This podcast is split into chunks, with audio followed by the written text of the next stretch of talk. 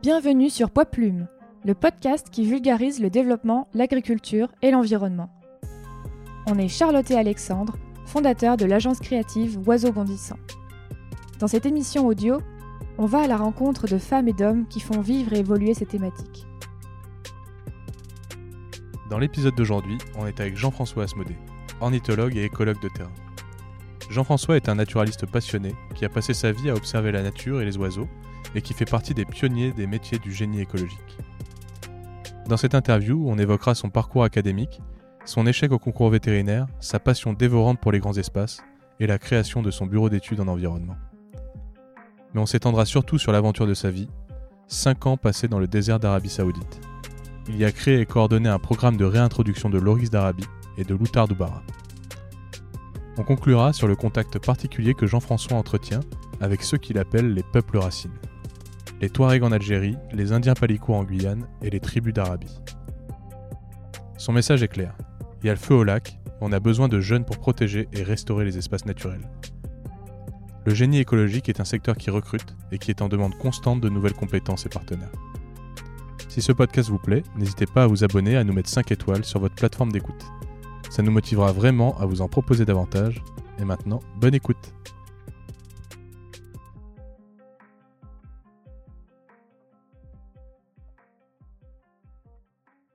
Bonjour Jean-François. Bonjour Alexandre. Euh, merci d'avoir accepté de participer euh, à notre podcast. Avec plaisir. Donc, est-ce que tu peux te présenter? Donc, bonjour, je, je m'appelle Jean-François Asmodée. Je suis un écologue, c'est-à-dire euh, quelqu'un qui euh, applique l'écologie, euh, la science de l'écologie, pour dans son travail, pour améliorer au maximum la vie des projets et faire que la nature soit conservée au maximum malgré le fait que on ait besoin d'aménager des espaces, des, des, voilà, des espaces. Est-ce que tu peux en dire plus sur toi? Alors, euh, bon, ben voilà, je, je, suis, je suis né en Algérie. J'ai 63 ans. Euh, j'ai trois enfants, deux d'un premier mariage et une, une, petite fille de mon deuxième mariage. Est-ce que tu peux nous dire ce qui t'a attiré dans la nature? Alors, ce qui m'a attiré dans la nature, ça, date de très très très longtemps. C'est-à-dire que je me, le, souvenir que j'ai, c'est j'étais avec mon grand-père, Alfred, euh, sur euh, la, propriété que nous avions en Algérie. Et euh, il m'a montré les traces de chacal et le chacal mangeant les, les oranges et les pomelos et laissant, euh, les mangeant en laissant absolument aucune trace, euh, il n'est resté que la peau et le fruit était complètement vidé. Ça, ça m'avait, euh, vraiment étonné, intéressé. Et puis après, le souvenir suivant, c'est, ben, c'est en mai 68. Il y avait les fameux événements et donc, euh, en mai 68, eh ben, on n'allait pas à l'école. Et en fait, j'étais en cinquième, et avec mes camarades, on, a, on parcourait le bois de Vincennes. Et ce bois de Vincennes, euh, ben, il est riche en canaux. Et dans ces canaux, il y avait euh, des grenouilles, des crapauds, des tritons, et aussi des poissons, les épinoches. Et donc, on passait notre temps à attraper ces bêtes à les mettre dans, un aquarium euh, à la maison et euh, bah, les regarder. Euh, on attrapait les, têtards, on les voyait se transformer et avec la métamorphose arriver à la, petite grenouille. Et donc après, j'allais relâcher les petites grenouilles dans le bois de Vincennes. Et puis après, le, mon souvenir suivant, c'est à 17 ans. Euh, j'ai fait un stage de bagage euh, d'oiseaux euh, migrateurs. C'était dans des, dans des cols dans les Vosges. Et là, dans les Vosges, on attrapait donc tous les oiseaux qui passaient à la, à la migration post-nuptiale. Et donc là, ben là, là, là j'ai décidé que ma vie serait d'être ornithologue. Et donc, c'est là que j'ai commencé mon, grand intérêt pour les oiseaux, pour euh, voilà, et que et cet, intérêt euh, s'est jamais tari. Je pense qu'il serait super intéressant pour les gens qui ont envie de se lancer dans, l'environnement ou alors qui sont simplement passionnés de nature et qui veulent euh, prendre action, que tu nous racontes ton parcours depuis peut-être le lycée? Alors, au lycée, quand j'avais 15 ans, il est sorti à l'époque, il est sorti un, comment dire, un magazine qui s'appelait euh, La Faune. Et donc, euh, ce magazine, c'était toutes les semaines. À l'époque, il valait 2 francs 90. Et donc, j'avais demandé à mes parents euh, d'avoir une semaine de l'argent pour pouvoir acheter toutes les semaines ce, magazine. Et ce magazine, il présentait donc la faune du monde entier. C'était organisé par, par euh, continent. Et à la fin, à la dernière page, il y avait euh, une page faite par l'UICN, l'Union internationale de la conservation de la nature. Et je vous assure que les messages que euh, que j'ai lus à 15 ans, sont les toujours les mêmes. Que la, biodiversité diminue, que la biodiversité euh, est souvent euh, du fait de, de la pression humaine donc euh, régresse et qu'il faut absolument faire quelque chose pour essayer de enrayer ce, déclin et essayer aussi de faire que les comment dire les espèces qui qui, disparaissent, euh, bon, on les conserve en reproduction, en reproduction en captivité, et puis ensuite on puisse euh, les réintroduire dans la nature. Et donc ça, c'est c'est une chose que, que j'ai appris euh, à la fois au lycée un peu, mais surtout par mes lectures dans, donc dans ce fameuse revue La Faune, et puis aussi euh, dans des euh, dans des groupes comme à l'époque il y avait le, groupe ornithologique parisien. Et donc là qui euh, qui m'ont dans lequel j'ai retrouvé des passionnés comme moi qui qui s'intéressaient aux oiseaux. Et donc ben, il y en avait qui avaient mon âge mais il y en avait qui avaient il y avait tous les âges quoi. Y avait de ça allait de 7 à 77 ans. Et donc ça c'était très euh, intéressant parce que euh, souvent euh, j'avais l'impression, en particulier dans ma famille, qui est une famille dont du côté de ma, de ma mère et une famille d'agriculteurs, d'être complètement incompris quoi et de de, faire que de, de fait de retrouver des gens qui sont qui ont la même passion euh, ça, c'était, c'était fabuleux, quoi. Et puis surtout, euh, ça m'a fait progresser de façon, euh, de façon très importante sur la reconnaissance des oiseaux, la reconnaissance des milieux qu'ils utilisent. Et ça, ça m'a donné une clé de lecture ben, du, monde, en fait. Et donc, dès l'enfance, tu étais convaincu que cette passion, pour l'ornithologie, donc euh, comprenait la science des oiseaux. Et, euh, et, cette passion pour la nature, elle pouvait déboucher sur un, métier. Oui, euh, ça ne faisait pas de doute que, que je voulais faire mon métier là-dedans. Alors au début, quand j'avais quand j'avais 15-16 ans, je pensais être vétérinaire. Alors après, j'ai pensé être ingénieur agronome.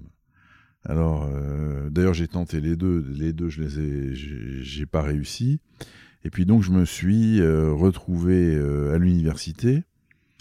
Et à l'époque, il y avait une maîtrise de sciences et techniques à, l'université Paris 7, c'est Jussieu.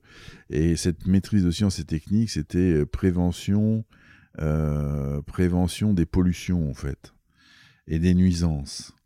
Alors, c'était quelque chose qui se faisait avec, avec des heures de cours imposées avec euh, en petite euh, en petite euh, classe en fait.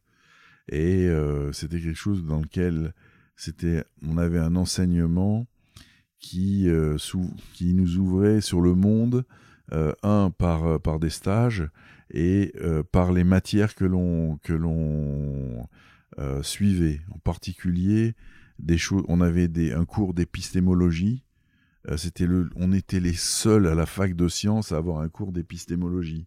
Donc, c'est-à-dire de la, euh, comment dire, euh, de l'histoire, de l'histoire du, développement scientifique.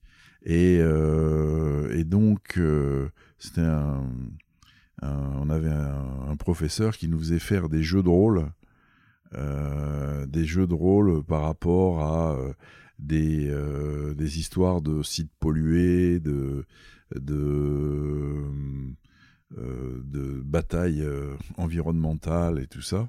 Et donc, moi, j'ai tiré un grand, un grand, comment dire, une grande expérience de cela parce que je m'en suis servi dans ma dans ma vie de de professionnel. Quoi.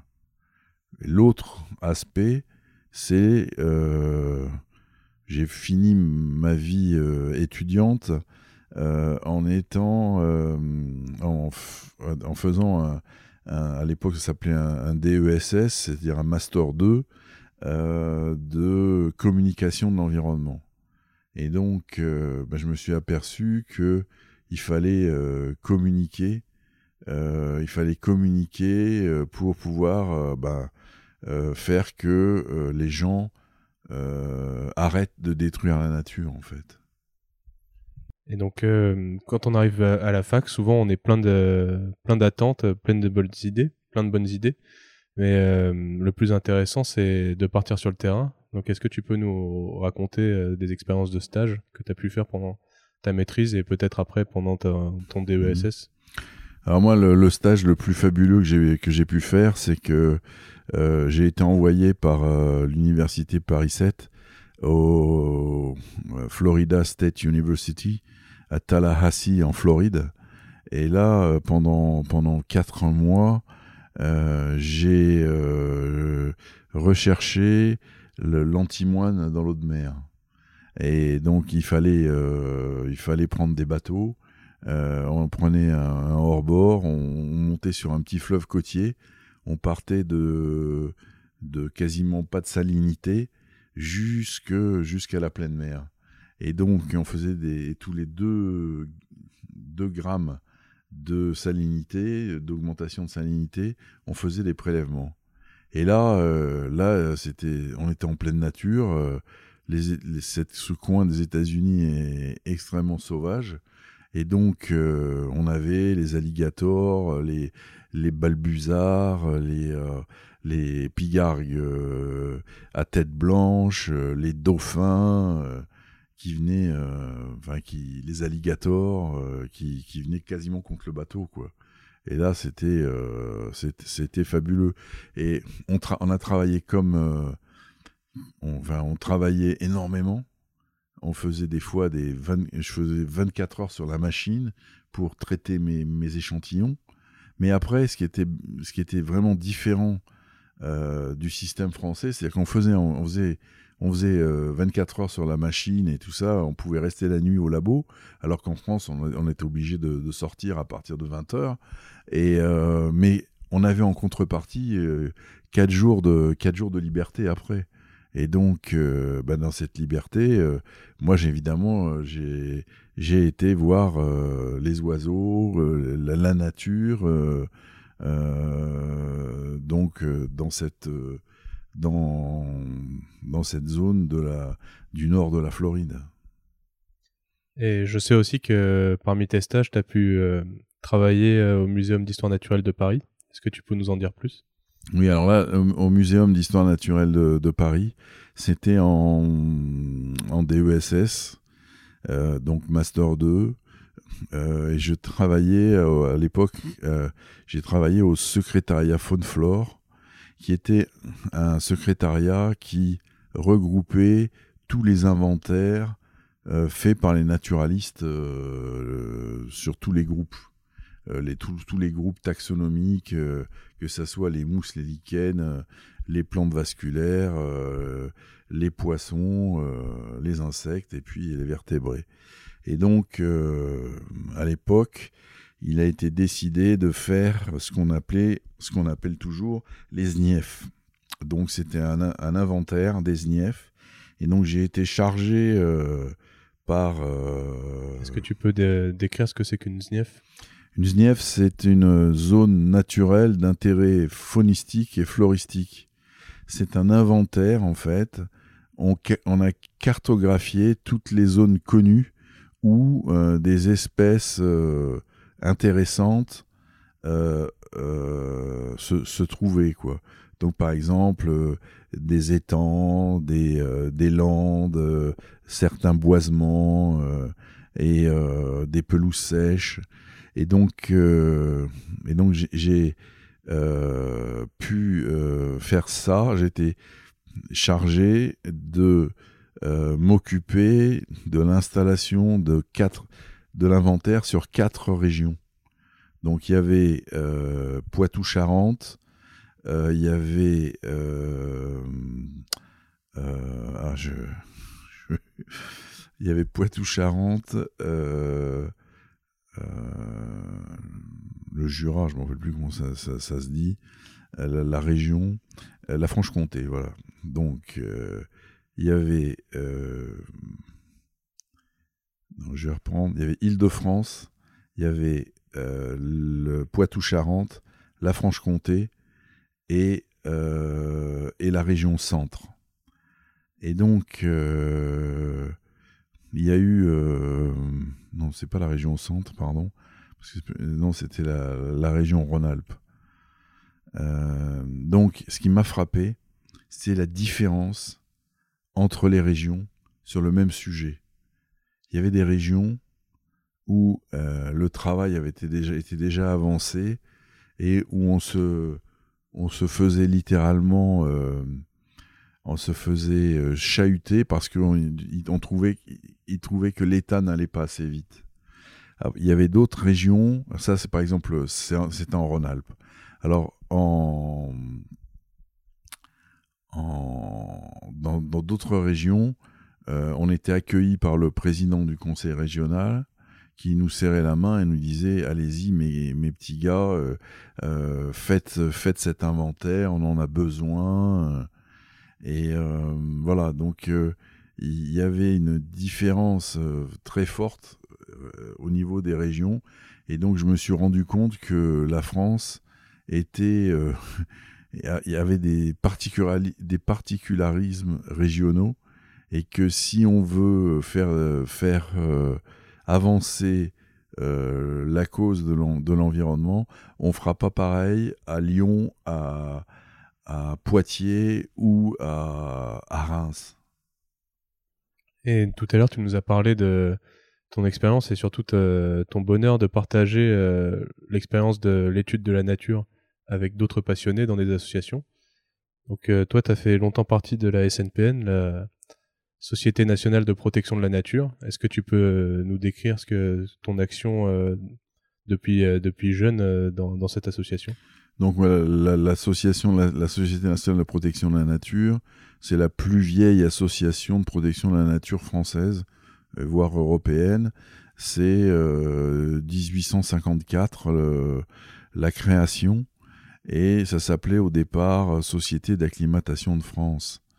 Et euh, donc c'est devenu Société nationale de protection de la nature. Et donc euh, cette, cette comment on dirait, la LPO par exemple, était une section de la SNPN. donc cette, cette, comment dire, cette société est la première qui a créer des zones protégées en France. Ça a créé la, réserve de Camargue en 1927. Ça a, ça fait la, réserve des Ligagnos qui aujourd'hui est dans le, dans le, Mercantour. ça, ça, fait la réserve de Néouviel aujourd'hui dans le parc national du, des Pyrénées occidentales. Euh, voilà, ça, a créé un, certain nombre d'aires protégées. Euh, et à l'époque, il n'y en avait euh, il n'y en avait pas en France. Et donc cette, cette association, quand moi j'y suis rentré, organisait des sorties, des sorties pour aller ben, voir la, nature, euh, il y avait des sorties en Ile-de-France, des sorties alors, à la journée, puis aussi des sorties euh, plus loin, euh, où on allait pour un, pour un week-end. Et donc, et là, on, allait aussi bien en France que dans des, dans des, voir des pays étrangers comme, comme la Hollande. Et donc, c'est cette, comment dire, ces sorties ça, me permettait de rencontrer euh, des gens qui avaient la même passion, euh, de, de, de, prendre la connaissance des, des, sachants et en même temps de transférer la connaissance aux débutants. Et euh, donc voilà, j'ai fait ça pendant, pendant au moins dix ans. Quoi. voilà. Après ton stage au, au muséum qui a finalisé euh, tes, études et ton DESS. Est-ce que tu es rentré directement dans, le monde de l'environnement comme, euh, comme tu l'espérais? Alors, quand, euh, quand j'étais à la fin de mes études, mes parents ont eu besoin de, de moi dans l'entreprise familiale. moi, je suis l'aîné d'une famille de quatre enfants. Et euh, il y avait mes frères et sœurs étaient plus jeunes et donc euh, ne, ne, pouvaient pas travailler euh, dans l'entreprise familiale. Et donc ben, j'ai aidé mes parents. Ça a été un choix cornélien de d'aider mes parents. Et ce que j'ai fait sur, les conseils d'un de mes oncles, avec qui j'avais été parler pour lui demander pour lui demander conseil. Il m'avait dit euh, ben écoute, euh, oui, va aider tes parents, mais garde euh, toujours un pied dans ton dans ton domaine ton domaine de de prédilection. Et donc en fait, j'ai gardé un pied dans dans l'environnement en, à la SNPN en fait, en, animant des sorties et des voyages euh, et donc en gardant un pied toujours dans, dans le monde de l'environnement. Euh, et euh, comment dire Et donc après, je travaillais, je travaillais la, la semaine donc dans une société qui s'appelait Coprima, qui s'appelle, qui existe toujours et qui aujourd'hui est gérée, dont la présidente est, ma sœur Nicole et, mes deux frères, Philippe et Bernard, euh, sont les, directeurs associés. Et donc, euh, euh, comment dire, moi, j'ai permis, j'ai travaillé trois ans dans cette société et j'ai permis que mes frères et sœurs puissent arriver. Et donc, quand j'étais au bout de trois ans, comment dire, euh, j'ai à ce moment-là, j'avais gardé un, contact avec euh, quelqu'un avec qui j'ai beaucoup voyagé quand j'étais étudiant. Et euh, cette personne, c'est Roland Sêtre. Et donc, on a, à l'époque, on avait une une espèce de passion commune, c'était les outardes. Les outardes sont des oiseaux qui vivent dans les milieux ouverts. Et donc, on avait voyagé en Afrique pour aller voir, euh, voir euh, des, espèces qui, euh, qui sont dans le, en Afrique. Il y a l'outarde cori, l'outarde de Denham, des choses comme ça. Et on avait donc une, connaissance des outardes. Et il y a Jacques Renaud qui est, un, qui est un grand fauconnier qui a réussi à reproduire la l'outarde Oubara euh, en Alsace.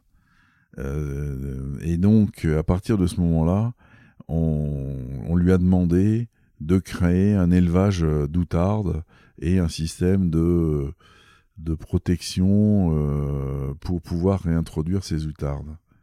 Et pourquoi c'était un enjeu à l'époque de réussir à élever et réintroduire des outardes Oubara c'est-à-dire que les outardes, elles, étaient elles sont chassées euh, par les fauconniers, fauconniers euh, arabes du Moyen-Orient. Et il faut savoir que euh, quand deux princes, par exemple, deux princes se rencontrent, de quoi parlent-ils? Bon, ils échangent leur, leur salam alaikum sur la, la vie de la famille et tout ça, et ensuite ils parlent de leur chasse. Et quelle chasse? La chasse à l'Outardoubara avec des faucons. C'est le même l'Outardoubara pour euh, les royautés euh, euh, de les royautés arabes la même même image que le cerf pour la royauté française. C'est-à-dire que c'est une bête d'exception et c'est une bête qui est réservée. il y a des textes, il y a des textes qui disaient que les, simples bergers et tout ça étaient punis de mort s'ils étaient attrapés en train de chasser l'outarde.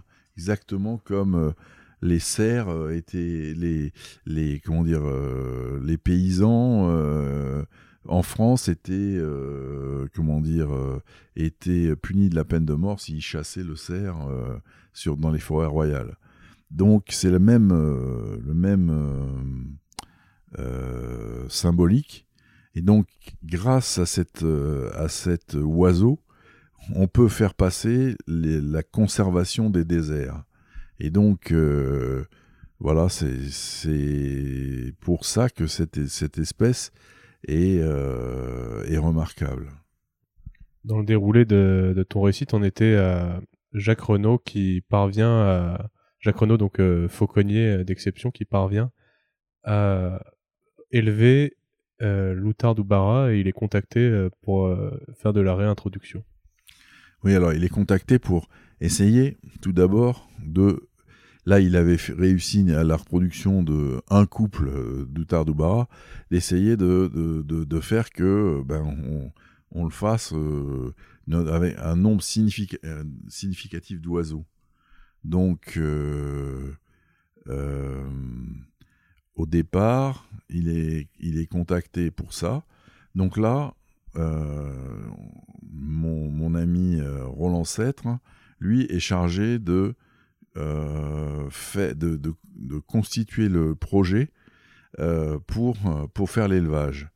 Et moi, je suis en charge de réfléchir à comment faire pour que se mette en place un système de parcs et réserves en Arabie Saoudite sur, euh, sur les espaces qui en valent la peine.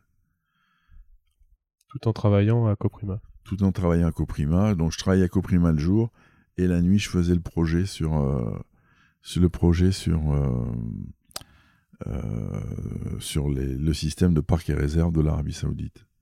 Et quelle est la finalité alors de... Donc finalement un, jour j'ai eu un, un, coup de fil de Roland euh, de, Riyad, me, disant euh, tu voilà, as un job. Si pour s'occuper des parcs et des réserves, tu as un job, mais tu as 24 heures pour dire oui ou non. Et donc, euh, comme je travaillais en famille, ben, j'ai donc été voir mes parents et je leur ai annoncé, je leur ai annoncé que je partais. Donc ça, c'était un moment assez difficile à, assez difficile à vivre. Euh, donc, euh, Et puis, puis finalement, je suis parti. Je suis parti avec un billet aller simple. Je suis parti seul. J'ai laissé ma femme et mon fils à l'époque en France. Et je suis parti à Taïf, en Arabie Saoudite, qui est le, Taïf, c'est à peu près à, c'est à 1700 mètres d'altitude et c'est sur un haut plateau euh, à peu près à, 80 km à l'est de, la Mecque. Donc, euh, durant euh, plusieurs mois, j'imagine, tu as été chargé de travailler sur la réflexion de l'implantation de, réserves naturelles, de réserves pour la réimplantation de l'Outar d'Oubara en Arabie. Et euh, quel, quel, était ton quotidien et quelle était ta mission euh, Alors là, ma première mission, ça a été de, de trouver les zones où on pouvait faire des réserves. Donc là, j'ai passé euh, en gros deux ans à parcourir toute la moitié ouest de l'Arabie, quelque chose qui faisait à peu près deux fois la France. et là, j'avais, c'était fabuleux parce que on avait le, le soutien du prince Saoud al Faisal, euh, le prince Saoud al-Faisal, c'est le, c'était le, ministre des Affaires étrangères euh, de l'Arabie Saoudite à l'époque, et euh, c'était un quelqu'un qui était passé de, la chasse à la conservation en fait. Et, et cette, grâce à lui, on avait accès à des choses qui sont auxquelles euh, les naturalistes n'ont pas accès d'habitude, c'est-à-dire les hélicoptères de l'armée, les, euh, euh, vedettes de, la flotte saoudienne et on, donc on a couvert la moitié ouest de l'Arabie en deux ans avec euh, en faisant euh, des hum, on appelait ça des surveys. Et donc là on faisait euh, on passait sur sur zone on passait un maximum de 15 jours. Et en 15 jours on essayait d'avoir une photo de ce qu'il y avait ce qui restait sur comme faune sauvage sur, sur, sur, sur, la zone sur laquelle on était. Alors il restait pas grand-chose parce que tout avait été chassé avec des véhicules. Euh, donc, euh, donc on a trouvé des choses sur les endroits inaccessibles. Alors les endroits inaccessibles, c'était quoi? C'est les montagnes, où là on a trouvé des bouquetins, euh, de, le bouquetin de, Nubie. on a trouvé des, des, gazelles dans des zones inaccessibles, c'est des harat. Harat, ça veut dire, ça veut dire champ de lave. Donc là, les voitures peuvent pas passer parce que sur la lave, euh, ils peuvent, on roule un maximum à 10 à l'heure. Donc on peut pas rattraper les gazelles. Et donc les gazelles, elles ont survécu là. Elles ont survécu aussi dans les djebels. Et euh, voilà, et on a trouvé des zones, des grandes zones qui étaient vides en fait de de toute euh, de toute faune sauvage. Donc pendant deux ans, vous avez cartographié, fait comme une cartographie euh, des ressources naturelles et de, de la faune sauvage euh, sur un territoire deux fois, deux fois euh, la taille de la France. Et donc au bout de deux ans, tu as pu identifier un espace. Au bout de deux ans, il y a le...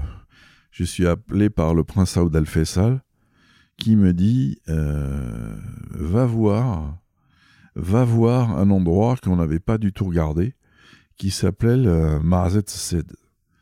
Et euh, il me dit, là, quand j'étais petit, je chassais avec mon père et euh, c'était très très giboyeux. Donc euh, je vais... et il me dit, va voir si on pourrait pas réintroduire là-bas les éléments de la faune que l'on élève dans la ferme à Taïf. Donc à Taïf, on reproduisait euh, les, les outardes, mais après on a reproduit aussi les oryx d'Arabie, euh, des gazelles, des bouquetins euh, et même des, des onagres, hein, qui, est l'âne sauvage d'Asie. Et donc, on, je vais voir cet endroit. C'était un endroit assez plat et puis euh, peu de peu de, de camps de bédouins et euh, je fais venir le professeur euh, Hubert Gillet du muséum que je connaissais par grâce à la SNPN et donc je, je viens et, et, il vient et lui était le seul qui connaissait le seul francophone qui connaissait les hum, comment dire les oryx euh, les oryx, euh, en fait, les espèces d'oryx euh, désertiques, qui est l'oryx algazelle qu'il y avait au, Tchad où il avait fait sa thèse. Et entre parenthèses, c'est un élève de Théodore Monod, et donc il a fait sa thèse à dos de chameau. Et son record, c'est 72 jours sans voir personne. Il, était, il avait un pisteur, cinq chameaux, et pendant 72 jours, ils ont vu personne. On peut pas s'imaginer aujourd'hui euh, quelque chose comme ça, quoi.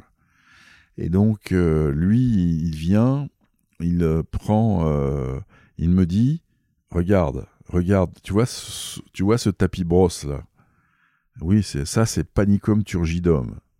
Ok, mais normalement, ça fait, normalement, c'est des, c'est des herbes qui font 1m50 de haut. Et euh, là, c'est un tapis brosse, mais c'est le tapis brosse, il est toujours vivant. Tu vois, il y a, y a des, des pousses là, il y a des pousses là, il y a des pousses là. Et, euh, et puis, on, prend du, de la terre, on analyse la terre pour voir s'il n'y a pas de, de carence, de carence euh, pour pouvoir réintroduire les, les, animaux qui, qui manquent. Et donc, finalement, je retourne voir le prince, je lui dis, c'est bon, c'est bon, Your Highness. Et euh, il me dit, ok, on y va. Et là commence. Euh, alors, on avait, euh, on avait, on croyait qu'on avait fait un, truc énorme. C'est, on a réussi à mettre la main sur 220 000 hectares, sur lequel on a repoussé, enfin, on a enlevé les bédouins, on a clôturé, euh, on a clôturé tout, l'espace. On a fait une clôture de 220 km de long. Et, euh, et après, on a, une fois que, ça a été clôturé, on a pu réintroduire euh, la faune disparue sur la réserve. est-ce que c'est, avec le recul, est-ce que c'était logique de de retirer les Bédouins euh, de, ce territoire? Est-ce que ça vous a pas porté préjudice par la suite? Bah, c'était euh, en fait c'est une zone. Pour pourquoi est-ce que c'est pourquoi est-ce qu'on a pu récupérer cette zone et est-ce que le, roi a signé le décret royal et tout ça? C'est parce que c'était une zone disputée, euh, disputée entre trois tribus. Et les Oteibi, les Bougami et les Sebea. Et ces trois tribus se battaient et en fait, il y avait, régulièrement des morts. Hein. donc, euh, le, roi a dit euh, terminé. Je, vais mettre une zone tampon au, milieu des trois tribus. Et donc, euh, ça a été, assez chaud avec les tribus, surtout les les j'ai assisté à des réunions très très tendues mais finalement, on a réussi à, comment dire, euh, à pouvoir avoir ce territoire et à pouvoir euh, réintroduire l'oryx d'Arabie, le loutard d'Oubara, les autruches et, les gazelles. Donc vous avez trouvé un territoire propice avec suffisamment de flore adapté pour euh, l'outarde, l'oryx, les, gazelles. Et euh, vous posez vos 220 km de grillage. Et euh, vous aviez un élevage à Taïf. C'est bien ça? Oui, c'est ça, oui. Donc là, on fait, pour certaines espèces, on les avait sur place à Taïf, comme l'outarde ou qu'on a reproduisait à Taïf. Donc on a pu mettre sur, amener à, à après, euh, les Oryx, euh, on les avait en reproduction, mais on avait un problème technique, c'est que les Oryx qu'on avait récupérés, euh, la souche que l'on avait avait une maladie, enfin avait la tuberculose bovine, et donc on, soignait cette, cette, ce troupeau et on pouvait pas le réintroduire. Donc on a fait venir des zoos du monde entier les premiers individus qu'on a réintroduits. Donc on a fait venir un premier groupe qui est venu de qui avait été rassemblé aux eaux de San Diego en Californie et qui ensuite est venu par avion euh, sur euh, Jeddah et, qu'on a monté sur la Mahazet Et puis il y avait un deuxième groupe qui est venu lui de la réserve de Chaumari en Jordanie où les il y avait un, une, une, réserve de à peu près 1000 hectares où il y avait un, troupeau de euh, d'Arabie et donc on en a capturé euh, euh, une huitaine et puis on les a ensuite transférés aussi par par avion. Et on, on, a, on a formé une une comment dire une harde soudée dans un enclos de prélâché et voilà. Euh, et puis après, euh, on, a pu ouvrir la, la porte. Euh, là, j'ai ouvert la porte. Il y avait 600 personnes qui assistaient à ça. C'était filmé par la télévision saoudienne. C'était un, troupeau de une harde de combien d'individus? On avait 17, 17 individus et donc ils sont ils sont sortis.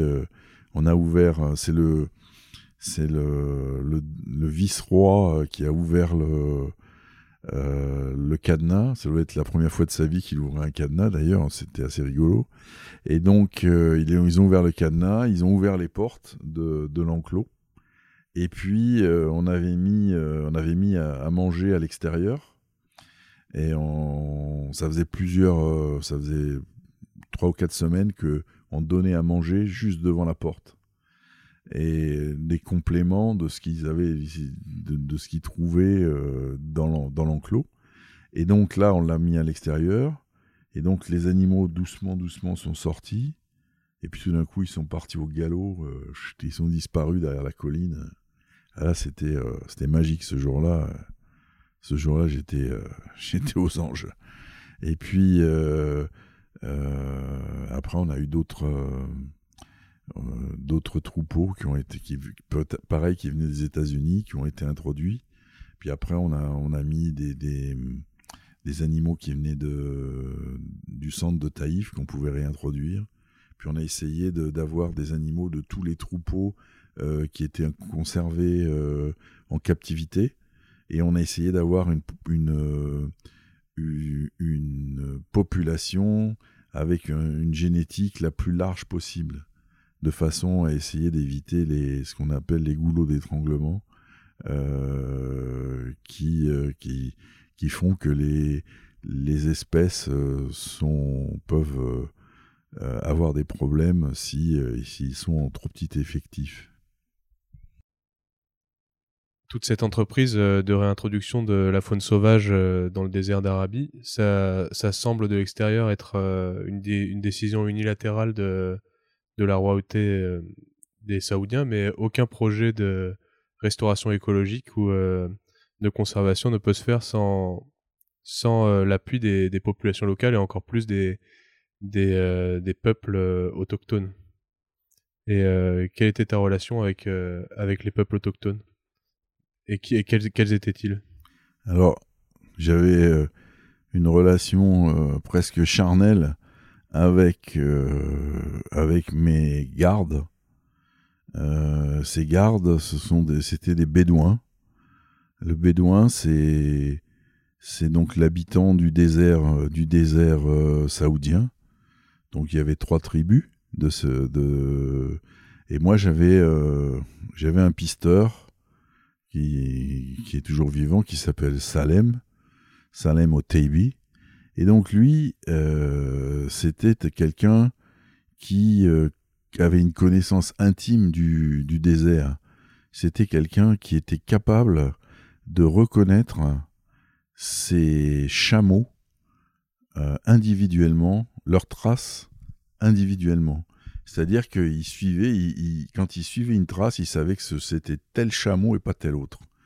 Et qu'il ne suivait la trace que de ses chameaux et pas, des chameaux des autres. Et donc, euh, un jour, j'étais avec lui euh, comme ça, et il me fait euh, Tu vois cet arbre-là? Oui, je dis oui. ben voilà, on l'appelle l'arbre de Salem. Ah bon, je lui dis pourquoi On s'arrête? Lui dis pourquoi on l'appelle l'arbre de Salem? Il dit Tu vois, parce que cet arbre, ben, je suis né dessous. C'est-à-dire que ma mère m'a accouché sous cet arbre. Donc, c'était au milieu de nulle part. C'était, c'était, euh, et c'était, euh, c'était comme magique, quoi, cet endroit. Et euh, donc, il avait un savoir, et ils ont un savoir que le monde d'aujourd'hui ne ne prend pas, ne prend plus en en, ligne de compte. C'est-à-dire que c'est des gens qui sont capables vous on prend n'importe quel bout de plantes séchées, ils vous disent le nom de la plante, à quoi ça sert, à quelle saison on la récolte, euh, voilà. Et pareil sur les animaux. Et, euh, et, ils ont qui, grâce à grâce à ces, ces gardes euh, bédouins, tous les jours je savais où étaient les oryx. Euh, tous les oryx sur toute la réserve. Je savais euh, qui, ils avaient. Euh, les groupes étaient composés. On, connaissait chaque chaque individu. On, avait un nom et, et on, les reconnaissait quoi. Il faut, faut, bon avec un peu d'attention. Chaque chaque individu a des petites choses différentes et sont et donc grâce à ça, on savait les reconnaître individuellement. Et donc après, on prenait leur position. À l'époque, il n'y avait pas de GPS, il y avait un truc qui s'appelait le Lorance. C'était un truc, c'est des, des tours qui étaient installées dans le, dans le désert pour les pétroliers et qui, qui faisaient que par triangulation, on savait euh, notre position. Et donc, ils avaient, on avait ça dans la voiture. Ils savaient pas lire et écrire, mais ils savaient écrire les chiffres quand même. Et donc, euh, ils, notaient, euh, ils notaient la position. Et ensuite, euh, de retour au camp, eh ben, on notait euh, ce qu'il avait vu, à quel endroit et tout ça. Et donc, grâce à ça, on avait une idée très précise de comment les, les, mouvements, les, les comment dire, savoir où étaient les bêtes. et hum, donc, ce savoir des, des, Bédouins, c'est quelque chose qui est euh, un peu méprisé dans la dans la dans la euh, et même moqué euh, dans l'Arabie saoudite d'aujourd'hui, hein, parce que c'est quelque chose du passé. Et, et alors que ce, ce savoir-là, il est essentiel pour la, pour la conservation. Quoi. Mais ta relation avec les Bédouins, elle se limitait pas uniquement à tes pisteurs, puisque vous libériez vos les hards, comme euh, tu l'as décrit tout à l'heure, vous finissiez par les libérer dans la nature. Donc euh, le projet ne, ne, pouvait pas aboutir si vous n'aviez pas une relation fine euh, avec chaque, chaque tribu et chaque partie prenante de ce territoire sauvage. Alors, moi par exemple, quand on, avait, on était en contact avec, avec les tribus autour de, autour de la réserve, je n'apparaissais jamais. J'étais toujours en, retrait. Et euh, ne parler avec les Bougami qu'un garde Bougami, un, garde euh, Seber avec euh, les Seber, ou un garde Otebi avec les Otebi. Et ça, c'est pour, pour bien que s'il y a un problème, ça reste un problème interne à la tribu, que ça ne devienne pas un truc intertribu. Et donc ça, c'était la, première règle que, j'avais. Et après, la deuxième, chose, ça a été de développer un, grand programme euh, euh, de sensibilisation des enfants en travaillant avec les écoles. On a commencé par prendre les deux premiers de chaque classe de toutes les écoles qui étaient dans un rayon de, de 200 km autour, du, autour de, de Mahazet et de les faire venir sur le sur la comment dire la réserve pour leur montrer les, animaux, les trucs. Et ce qui les frappait le plus, c'est que à l'intérieur de l'enclos, comme il n'y avait pas la pression de pâturage énorme euh, de, des, euh, du bétail domestique, il y avait l'herbe haute. Et ça, c'était quelque chose, ils se prenaient tous en photo euh, euh avec de l'herbe aussi haute qu'eux, quoi. Hein, pour les, les, bouts de choux qui faisaient 1m20, ils avaient de l'herbe plus grande qu'eux, quoi. Et donc ça, ils n'avaient jamais vu ça, parce qu'à l'extérieur, ça n'existait plus. Ça n'existait plus. Et donc, en travaillant avec, avec les, enfants, petit à petit, un jour, donc ça se passe bien avec les enfants et tout ça, un jour, euh, il y a le... s'annonce à la, à la grande entrée de, la réserve, s'annonce le, le, comment dire, le, le président des... Enfin, le, le président des Oulémas euh, de, des, des qui était la tribu la plus hostile au départ. Alors là, je me dis, oulala. Donc là, euh, là, il y avait, euh, il y avait, euh, comment, euh, le, chef des gardes, et puis des gardes Sobers qui vont le, qui vont l'accueillir, parce que là, il faut savoir que les oulémas, c'est ceux qui rendent, qui rendent la justice. Donc c'est ça pouvait être grave quoi. Et donc là, en fait, il nous, il nous dit mais pourquoi vous occupez des enfants et vous occupez pas de nous? Et en fait, euh, du coup, euh, on lui a fait mais bien sûr, on va vous recevoir et tout. Et donc on a fait une visite euh, avec parce qu'on avait un enclos de prélâché dans lequel on avait toujours des animaux. Et donc là, on pouvait on pouvait voir des bêtes assez proches dans, un dans un environnement naturel. C'est un enclos qui fait 250 hectares, donc c'est grand, c'est avec des collines et tout. Et donc là, les, les gens voyaient, voyaient les, les bêtes, et puis on pouvait faire une projection de diapo, des trucs comme ça. Et euh, grâce à ça, c'est devenu un allié terrible de, de la réserve. Et euh, donc on a on a euh, passé beaucoup de, temps comme ça, mais il y avait, euh, on avait eu des conseils. Euh, il y avait l'UICN qui était venu à, à Riyad et avec euh, nos, employeurs euh, saoudiens, on avait euh, eu une, conférence par le, le, chef des aires protégées d'Alaska aux États-Unis, qui travaillait donc chez les Esquimaux, les Indiens et tout ça. Et en fait, il nous avait dit, il nous avait conseillé que, que le, le chef des gardes vienne, soit toujours extérieur à la zone, pas être sous la pression de la communauté, en fait. Donc on avait un chef des gardes qui était un Banimuri qui venait de 1000 km, et on avait euh, 1000 km au sud, et on avait des gardes des trois tribus. Et donc, grâce à cette euh, organisation, ça faisait que ça, ça, se passait bien, quoi. Ça se passait bien avec, euh, avec les, communautés autour.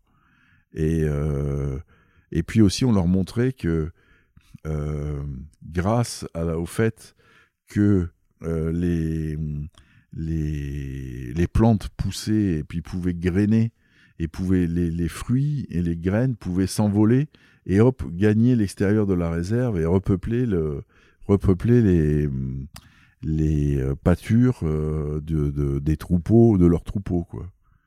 Tu nous as parlé tout à l'heure de la pression du pâturage du bétail domestique.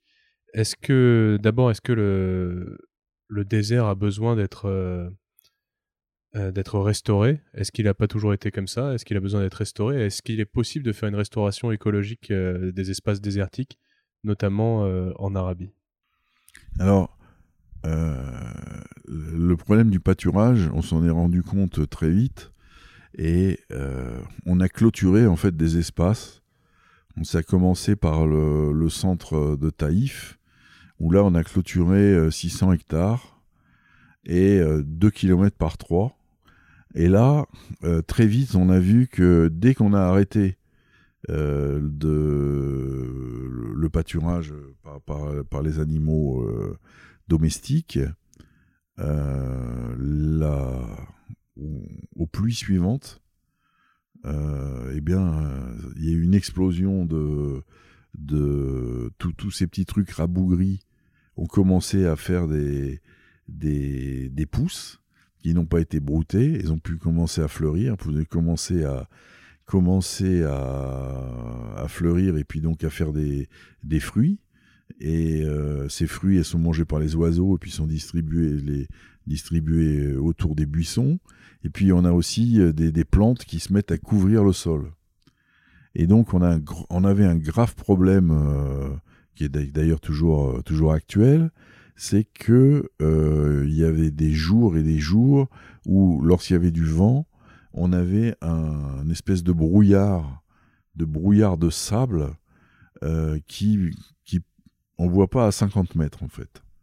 Et donc, euh, au bout de deux ans de d'arrêt du pâturage, il y avait quand on arrivait au centre, donc on avait, on voyait à 50 mètres à l'extérieur à l'extérieur du centre de Taïf. Et quand on arrivait à la clôture et qu'on rentrait dans le, dans le centre, là, on voyait à 3 km, à l'autre côté du, de l'autre côté du, euh, euh, comment dire, de la, euh, du centre. Parce, pourquoi? Parce que la végétation tenait en fait le, le, sol. Et le sol ne, ne, se, ne s'envolait pas. Et donc, le contrôle du pâturage est un élément essentiel de la conservation des milieux, euh, des milieux désertiques. Les milieux désertiques, ce sont des milieux qui euh, avaient autrefois des populations très, d'humains très très faibles et euh, avec des petits effectifs d'animaux domestiques. Mais euh, l'homme a développé euh, euh, les camions qui amènent de l'eau à, des fois à 2, 3, 400 km de tout puits. Les, le, quand de donner des surplus aux, animaux pour qu'ils tiennent pendant la saison sèche, tout ça, c'est ça qui a fait que euh, par exemple, dans un pays comme l'Arabie saoudite, les, euh, les densités d'animaux euh, ont été multipliées par 8 ou 9. Et donc le, le milieu ne peut plus, ne peut plus abriter, enfin, nourrir ces animaux-là. Et donc ça, ça provoque un, un rabougrissement de la végétation. et dès qu'on clôt, on fait un enclos, euh, on voit, on a l'impression que c'est pas le même milieu, quoi. Parce que, parce que d'un côté c'est vert, c'est l'enclos où ça peut pas, il n'y a pas de pâturage, et à l'extérieur c'est, comme un, le sol est comme un, comme un tapis de, billard, quoi. Donc en, simplifiant, c'est la perte euh, des pratiques traditionnelles d'agriculture et d'élevage et l'intensification, euh, le grossissement de, des troupeaux euh, de, petits ruminants, euh, notamment, c'est essentiellement des chèvres. Il y a des chèvres, il y a des, et puis il y a les chameaux aussi. Hein. Les chameaux qui, qui touchent surtout les arbres. Donc c'est cette modernisation de, de l'agriculture et surtout de l'élevage qui est en grande partie mis en cause dans la progression des déserts et puis la perte de biodiversité dans, les espaces désertiques. Hmm. La perte de biodiversité, oui, elle est due au surpâturage et à la chasse. Hein. et, euh, et, les deux conjugués, euh, c'est comme ça qu'on a plus, euh, on a toutes les grandes espèces d'animaux désertiques qui sont ou éteints à l'état sauvage ou ou comment dire ou qui ne survivent plus que dans les que dans les eaux ou, dans les, réserves où elles ont été réintroduites Hein, que ce soit l'oryx algazelle, le l'oryx d'Arabie, euh, la dax, euh, la, gazelle d'ama, des choses comme ça, tout ça, c'est. Mais ça, dès que on lève la pression un petit peu, la pression en particulier de surpâturage et de chasse, c'est ça, le milieu réagit instantanément. Et c'est un milieu qui a une, une force de, de réhabilitation exceptionnelle. Et avec le recul que tu as aujourd'hui sur, sur ce projet, est-ce que tu pourrais dresser un bilan de la réintroduction de notamment de l'outarde et, et de l'oryx comme animaux emblématiques Et aussi, est-ce que tu avais des frustrations pendant malgré tes, excellentes conditions de travail, puisque tu l'as dit, tu avais du, euh, du budget, des, véhicules, du personnel, ce que n'ont jamais les, naturalistes euh, d'ordinaire. Est-ce que tu avais des frustrations euh, pendant la réalisation de cette mission de 5 ans? J'ai, Des frustrations, je ne peux pas dire des frustrations. Je dirais... Bon, il se trouve que l'année dernière, j'ai pu retourner à Mazet Assed et, au centre de Taïf 30 ans après euh, la création de la réserve et puis du centre. Et donc, euh, alors, quand on était, quand on était, euh, quand on a créé la réserve de Mazet Assed, on a eu 220 000 hectares. Et on, pensait que c'était grand. Et tout ça. Mais en fait, on s'est aperçu que c'était c'était pas assez grand en fait, parce que on est tombé euh, au début, on était euh, les premières années, on est tombé sur des années relativement humides, relativement humides, c'est-à-dire des années qui ont où la pluviométrie est euh, au minimum de 100 mm, hein, de 100 mm à, 180 voire 200.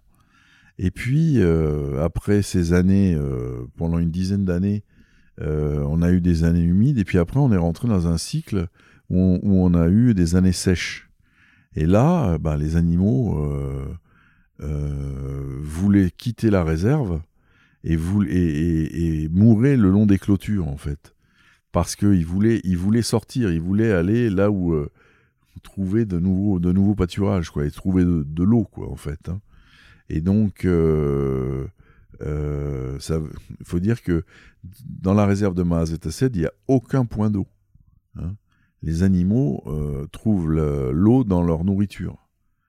Hein. et euh, donc là, il, il, y a, eu des réflexions pour faire des un ou deux points d'eau artificiels pour pouvoir maintenir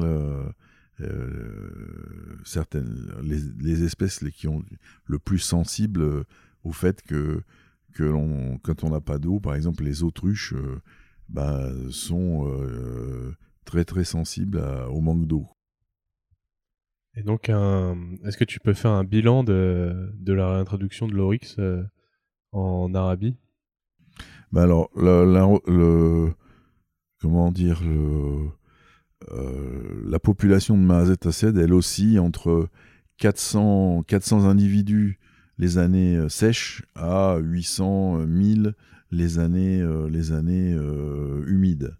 Donc voilà, c'est et donc ça a permis de, aussi de réintroduire à Uruk Banimarid les un, autre un autre troupeau et donc en gros minimum on a à peu près 600 600 animaux en en Arabie euh, de 600, 600 oryx sauvages aujourd'hui.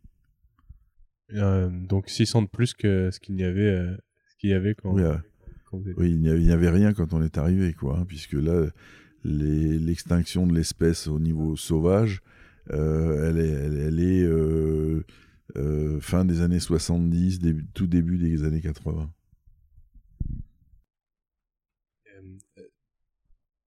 Est-ce que tu veux nous parler de ton retour en France après, l'Arabie? Alors, mon, retour en France, euh, d'abord, il y a eu la, guerre du Golfe, euh, la première guerre du Golfe.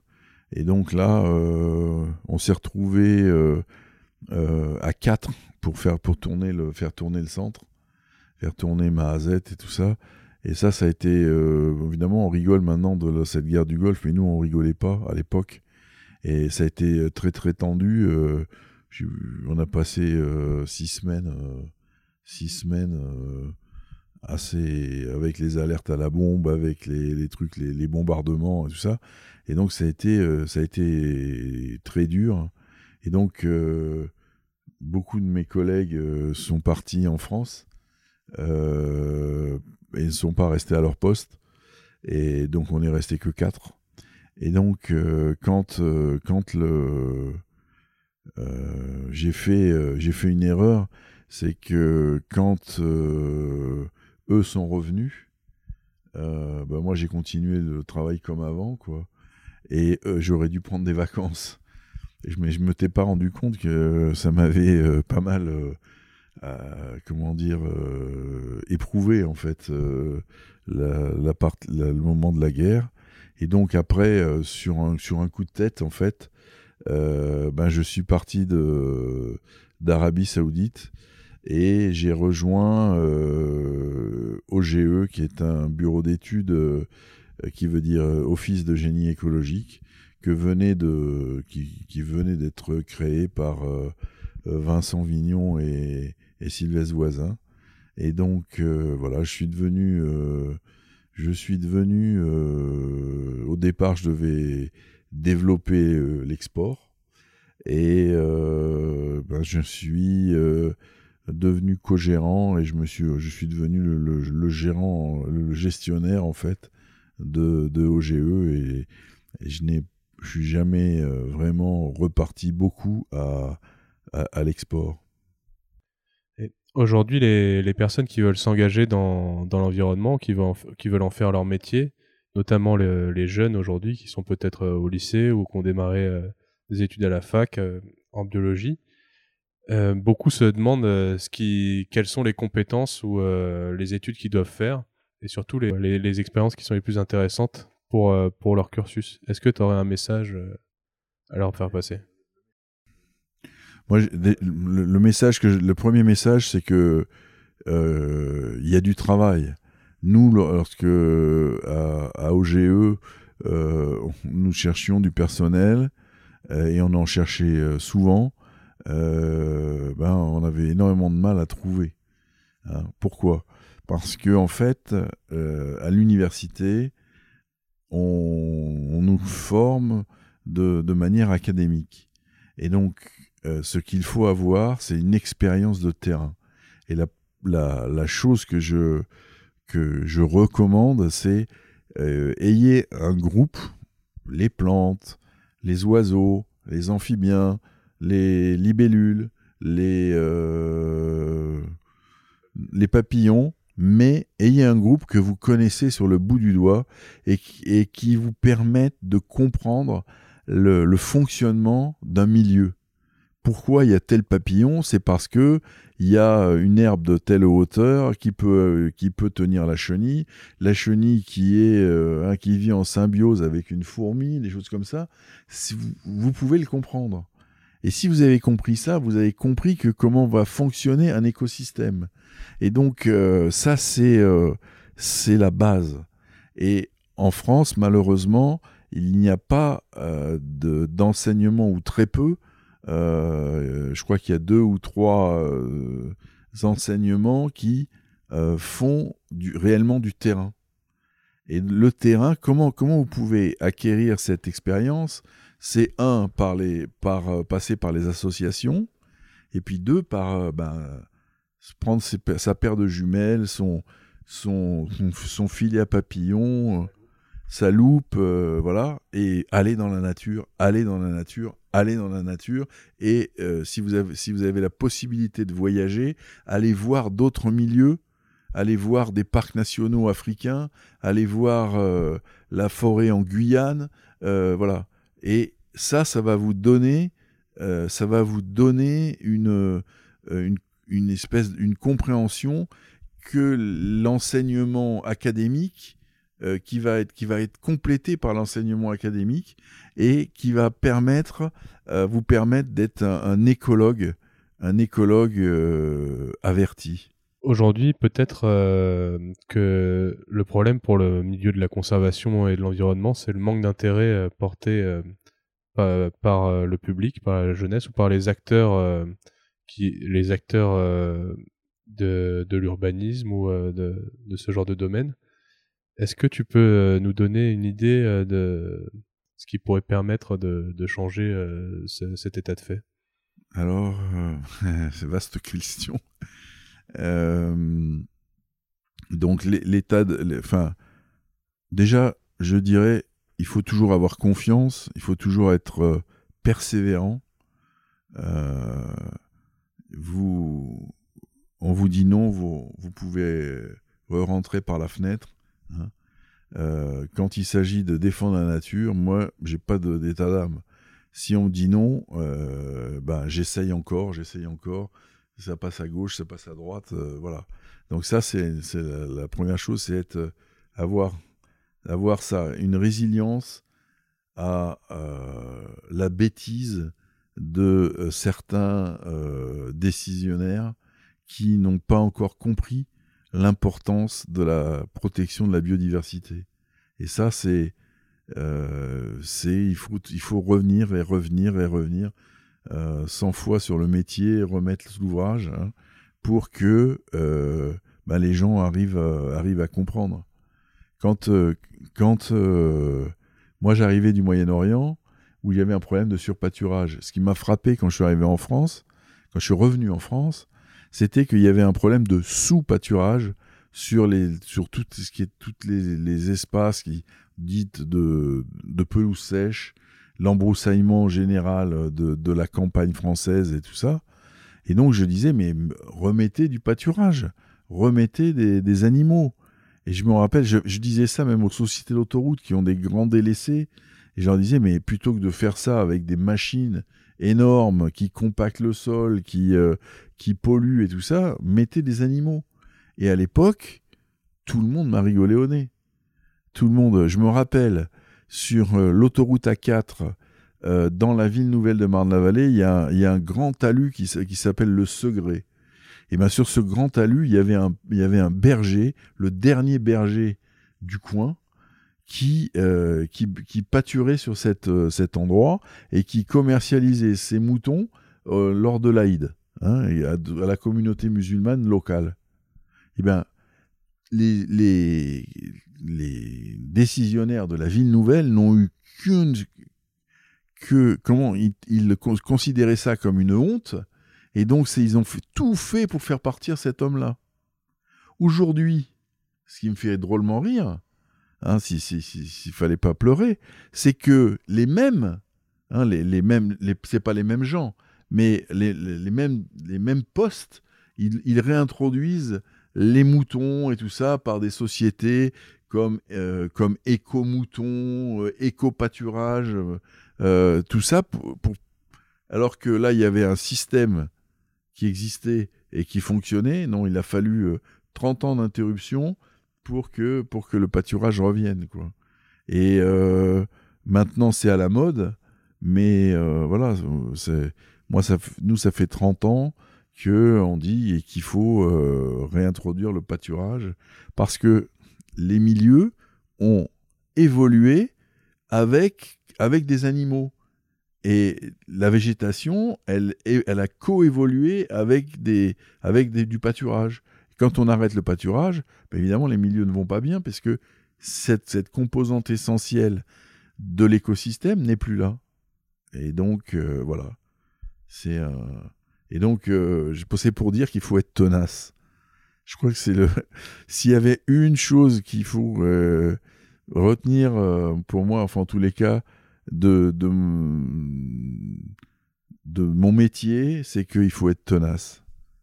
Tenace, et c'est pas pour, pour nous qu'on est tenace, hein, c'est pour la nature qu'on est tenace. Et si euh, tu avais un projet idéal de reconstruction de la nature, quel serait-il? Alors, aujourd'hui, j'ai réfléchi pas mal à, à, mon métier, à mon parcours, à tout ça. Et euh, il y a une chose qui me, qui me frappe, c'est que euh, les gens euh, ne considèrent pas la nature. Et donc, comment leur faire comprendre cette nécessité de préserver la biodiversité? C'est en donnant une, valeur en fait à cette biodiversité et le fait de se promener dans la nature le fait de se promener dans les, au milieu de, la forêt, au milieu d'un de, bocage, des choses comme ça, ça apaise les, les gens. Ça, vous avez votre pression artérielle qui baisse, votre tension qui baisse, vous avez votre, votre psychisme qui, qui est comme réinitialisé sur le mode, sur le mode euh, comment dire, le, le, mode pensée positive. Et donc, moi, ce que j'aimerais, c'est j'imagine la France couverte, euh, la France et le monde, couvert d'espaces où on respecte euh, les arbres, euh, les zones humides, les rochers, et que ces espaces soient des espaces où les gens puissent, on puisse les emmener pour qu'ils se soignent eux-mêmes, pour que les comment dire, les, arbres, les, milieux naturels, en fait, on a évolué avec, eux depuis, euh, euh, des siècles et des siècles. Et donc, ce sont des composantes euh, essentielles pour notre vie et pour notre santé mentale. Et donc, une fois que les gens auront compris ça, ils préservons cette, nature. Et donc euh, voilà, c'est moi c'est ça mon, mon projet, euh, mon projet rêve, c'est d'arriver à faire que euh, ben ces espaces soient un maintenus et puis qu'on en crée, qu'on en crée parce qu'on peut en créer. nous à OGE, on a fait un truc qui s'appelle le jardin naturel. C'est contre le, cimetière du Père Lachaise dans Paris. On a fait sur 7500 mètres carrés. Je vous emmène là-bas, je vous assure, c'est un morceau de nature en pleine ville, en plein Paris. Et euh, il y a une mare, il y a, des arbres, il y a une pelouse sèche. Euh, et donc c'est un, endroit, c'est un endroit qui soigne. C'est un endroit qui, euh, dans lequel le, la nature peut, prendre, peut renouveler ses, c'est bien fait, quoi.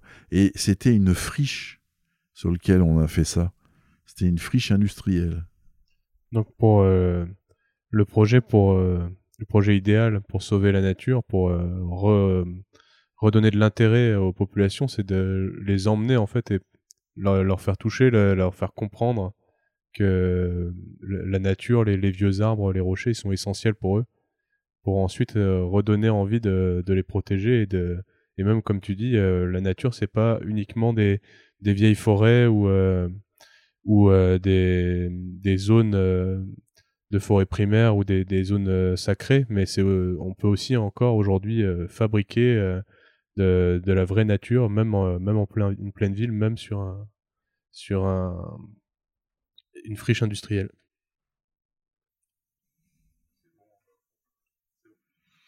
Oui, il faut, il faut absolument euh, réintéresser les gens à la nature en les emmenant dans la nature. Et euh, récemment, euh, j'ai eu à faire des cours dans une école d'ingénieurs de travaux publics. Et donc ces, ces gens-là, après cinq ans d'études, donc sur comment faire un pont, comment faire, comment faire une route, n'ont pas de de cours euh, en environnement. Et donc, euh, on a commencé euh, un nouveau cours sur l'environnement. Comment? Eh bien, en allant sur, chez eux, on les a emmenés voir les arbres, les pelouses, les friches qui sont tout autour d'eux et leur montrer la vie qu'il y a dedans. Et, euh, certains, certains de, ces étudiants, euh, c'est plutôt des étudiantes d'ailleurs, c'est souvent les filles, euh, qui euh, m'ont demandé euh, mais comment on fait, comment on, pour retrouver un intérêt à ces, espaces et tout ça? Et l'intérêt, c'est de montrer que ces espaces sont des espaces qui calment. Des espaces, on vit dans un monde qui va de plus en plus vite de plus en plus, euh, tout est rapide. C'est euh, le téléphone, les réseaux sociaux. Euh. Mais quand on va dans la nature, on va essayer de retrouver un rythme, un rythme du jour et de la nuit, un rythme de, de la vie en fait, et qui n'est pas le, rythme imposé par, par la technologie. Et une des, une des choses que je, que je dirais, laissez votre, votre portable dans votre poche éteint, euh, ou encore mieux à la maison, quand vous vous promenez dans la nature. Parce que ça, ça doit, euh, vous devez être complètement euh, en, en, harmonie avec la nature. Et pour être en harmonie avec la nature, il ne faut pas d'interruption en permanence. Et donc ça, c'est ça, c'est euh, c'est vraiment euh, important. Est-ce que tu peux nous faire euh, une recommandation culturelle? Alors, je, là, il y a un, livre que j'ai lu il y, a, peu de temps qui s'appelle Les peuples racines de Sabet Rahmani et qui euh, parle des euh, différents peuples, ça va des, des, Indiens d'Amérique du Sud, Amérique du Nord, euh, les, les, les de, de, de, Finlande, enfin vous voyez, des, des, des peuples qui se bagarrent dans le monde d'aujourd'hui pour conserver leur identité. Et ces peuples, ils ont, euh, à mon avis, euh, les réponses pour beaucoup de problèmes, euh, de problèmes de l'humanité dans le monde d'aujourd'hui. Et je crois que c'est, il faut écouter ce qu'ils disent. Et toi, tu, tu nous as raconté que tu as été beaucoup en contact avec les Bédouins et je, je crois que tu as été aussi beaucoup, euh, tu as vécu aussi beaucoup avec d'autres euh, populations, tu as été en contact avec d'autres populations, euh, peuples racines ou populations autochtones aussi. Mhm. Oui, j'ai été en, contact avec les Touaregs, les Touaregs, donc les, les donc les au Tassili, dans le parc national du Tassili en Algérie. J'ai été aussi en contact avec euh, les Indiens de Guyane, surtout euh, les Palicours, où euh, dans ma jeunesse, j'ai contribué à faire le, dictionnaire français Palicourt. Et donc, on. Comment dire on voyait un oiseau et le chasseur euh, Palicourt euh, disait le nom euh, Palicourt et moi, avec mes jumelles, j'identifiais l'oiseau. Et comme ça, en très peu de temps, les, les ethnologues avec qui on travaillait ont eu 250 nouveaux mots en, très peu de temps. Et alors, ce qui m'a frappé, c'est que c'est qu'avec les palicours ou avec d'ailleurs les Bédouins ou les Touaregs, ce qui m'a frappé, c'est ils ont une plusieurs fois, il m'est arrivé de, je ne sais pas comment dire, de respirer comme eux, de et en fait de savoir à l'avance ce qu'ils allaient dire. Et euh, quand euh, quand ils ont dit quelque chose, la traduction est arrivée euh, et en fait j'avais compris ce qu'ils disaient. Je parlais pas la langue, mais j'avais compris ce qu'il disait. Et en fait, euh, cette euh, comment dire ce cette façon de d'appréhender leur milieu est quelque chose d'extraordinaire et, euh, et, et qui aujourd'hui est un savoir qui est complètement perdu et qui est malheureusement nécessaire pour que l'on puisse conserver la nature d'aujourd'hui.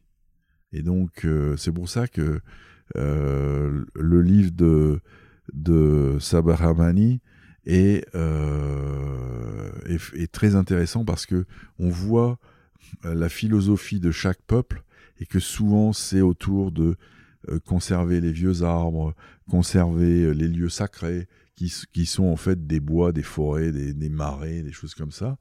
Et euh, c'est euh, vraiment euh, comme cela qu'à mon avis, on arrivera à sauver la nature chez, dans le monde d'aujourd'hui. Est-ce que tu peux nous suggérer le prochain invité du podcast?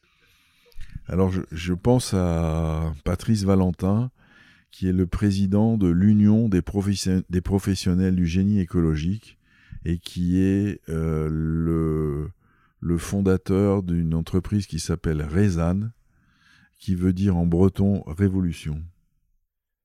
Si tu avais la possibilité de parler et d'envoyer un message au Jean-François de 16 ans, qu'est-ce que tu lui dirais?